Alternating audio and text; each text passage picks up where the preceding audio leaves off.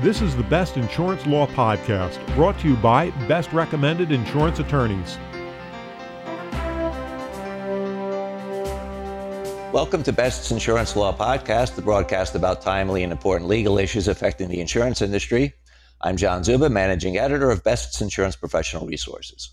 We're very pleased to have with us today Dr. David Riegner from expert service provider SEA.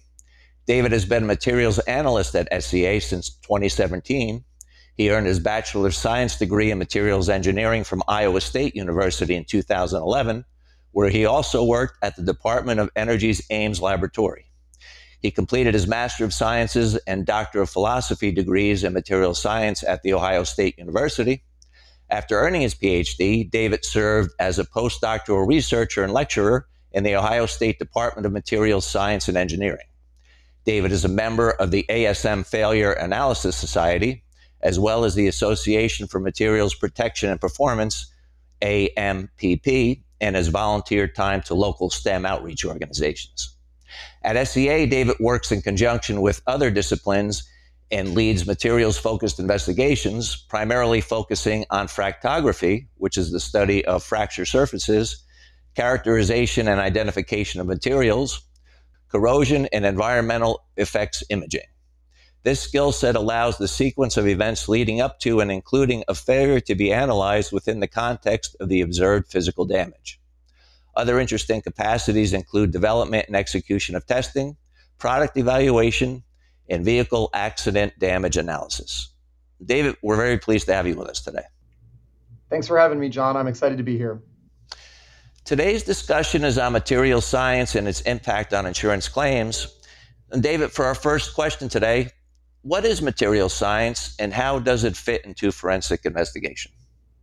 Yeah, so material science is the branch of science and engineering that connects the behavior of atoms and molecules, so the very, very small building blocks that make up the material, to their behavior at human scales. So if we want to understand how a steel beam is going to perform, it, material science is going to tell you that the individual atoms of iron and carbon that make up that beam, their behavior informs the behavior of the entire beam. This matters in forensic investigations because when a material fails, the way that those atoms and molecules behave while they fail leaves behind evidence that we can find and analyze. And using that evidence, we can determine uh, many of the circumstances surrounding and causing the failure. So a good example of this is, is if you want to imagine a big engineering failure, like a, a building collapse or a plane crash, or a good example would be the Challenger space shuttle explosion. You go out in the field and you find as many pieces as you possibly can. You bring all those pieces back to a warehouse, and you've probably seen these photos where they lay out all the, the broken pieces of the machine or plane or space shuttle in a warehouse. And um, a material scientist would be involved in that. They would look at each of those pieces and try and figure out what order or sequence the failure actually took as as the the structure or vehicle started to fall apart. So, David, how exactly do you do, do, you do that, and what technology and method, methodologies do you utilize along the way? So, for material science, imaging and, and microscopy is just a huge part of what we do. So, we're using a microscope to look at fracture surfaces. Um, when when the material breaks, it, it leaves behind patterns on the fracture surface that tell you the direction, of failure um, and often the rate. So a fracture of a part that breaks very quickly is going to look different than a part that breaks in what we call fatigue, where there's multiple small loads over a long period of time. So we're using various different kinds of microscopes. One of the very powerful tools is called a scanning electron microscope. And the SEM doesn't even use light to make its image, it uses electrons. And that matters because you're actually getting fundamentally different information. One of the very cool things the SEM can do is you can look at a part in the SEM and actually determine what uh, atom type you're looking at. So you can use a, another technique uh, to determine, okay, this is iron, this is aluminum, this is titanium. Uh, and, and obviously that's very, very valuable information in a forensic investigation where you may be trying to figure out what it is you're even looking at, let alone why it failed. So um, identifying the materials, identifying the fracture surfaces, uh, and the patterns left behind is all very, very important, obviously in forensics, and material scientists are, are very good and well versed and have the expertise to do that. So, David, why do materials fail? That's one of my favorite questions, and I, I love talking about this because it's it's maybe something that gets taken for granted a little bit outside of forensics. But materials don't really fail on their own.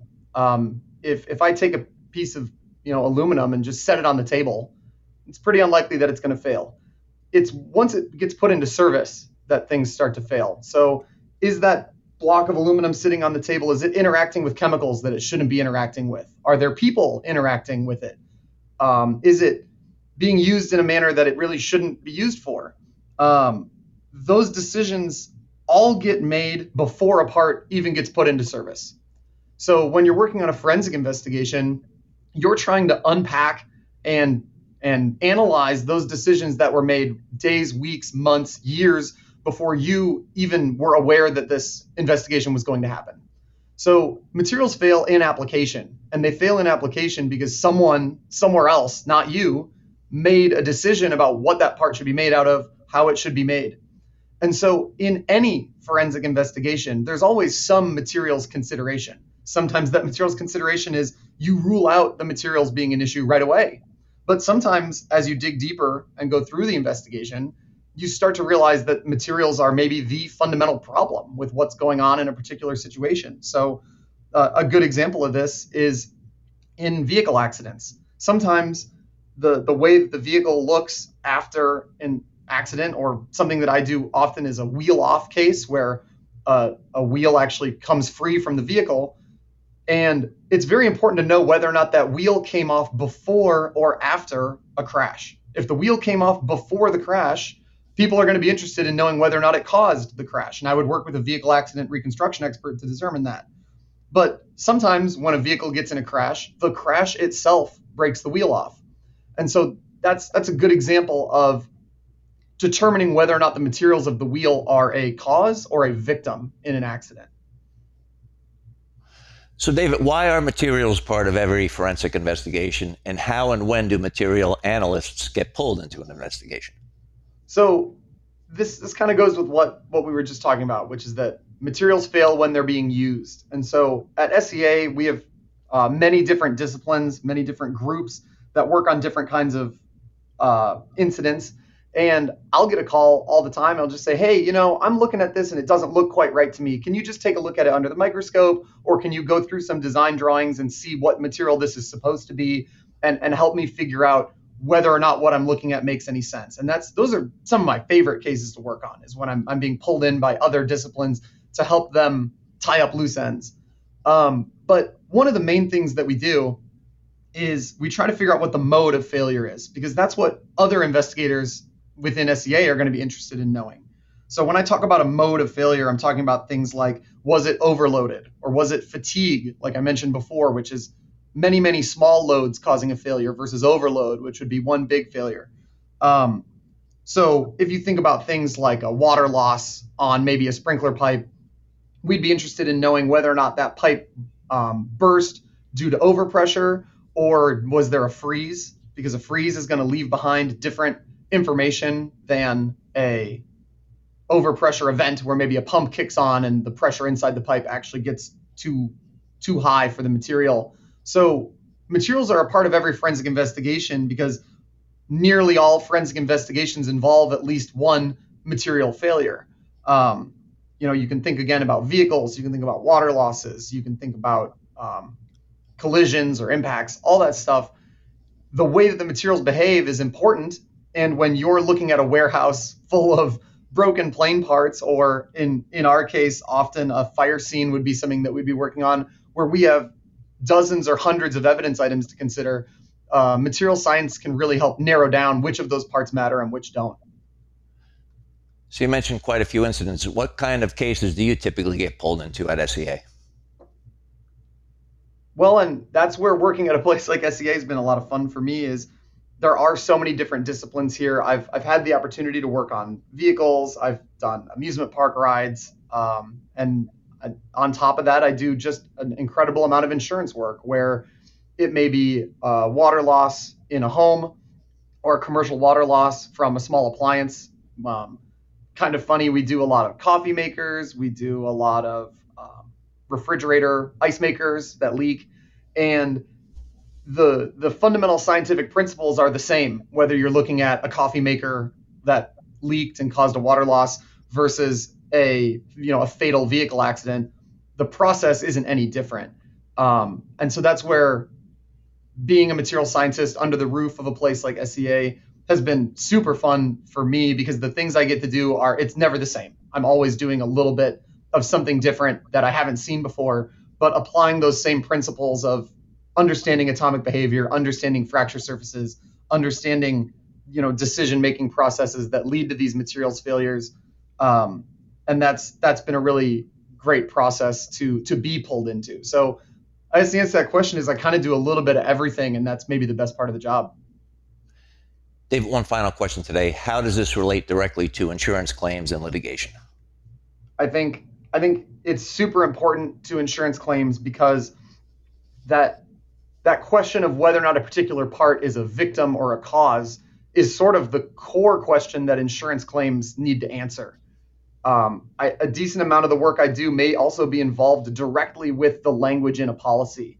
Um, and some of these exceptions that have very, very specific wording for a, you know, are, are we going to pay it or are we going to deny it may hinge on one or two words in a policy somewhere. And the insurance company is a, a huge vested interest to know that they have scientific basis or objective support for making that coverage decision.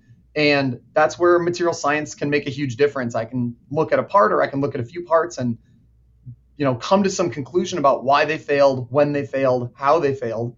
And often that that can have a direct impact on the decision making process from a policy standpoint. So when it comes to insurance stuff, um, I think it's it's really important to have someone look at the part that really understands that nuance of not just whether or not the part failed, but why it failed and how it failed and what the other circumstances that may have caused it to fail really are. David, thanks so much for joining us today. Hey, thanks, John. I appreciate it. You've just listened to Dr. David Riegner from Qualified Member Expert Service Provider SEA, and special thanks to today's producer, Frank Bowinkle. And thank you all for joining us for Best's Insurance Law Podcast. To subscribe to this audio program, go to our webpage, www.ambest.com slash professional resources. If you have any suggestions for a future topic regarding an insurance law case or issue, please email us at lawpodcast at ambest.com. I'm John Czuba, and now this message.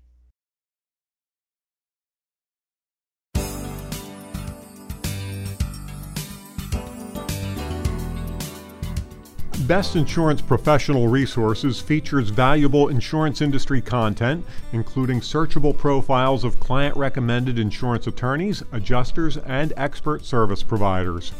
Brought to you by AM Best, known worldwide as a respected source of insurance industry news and information.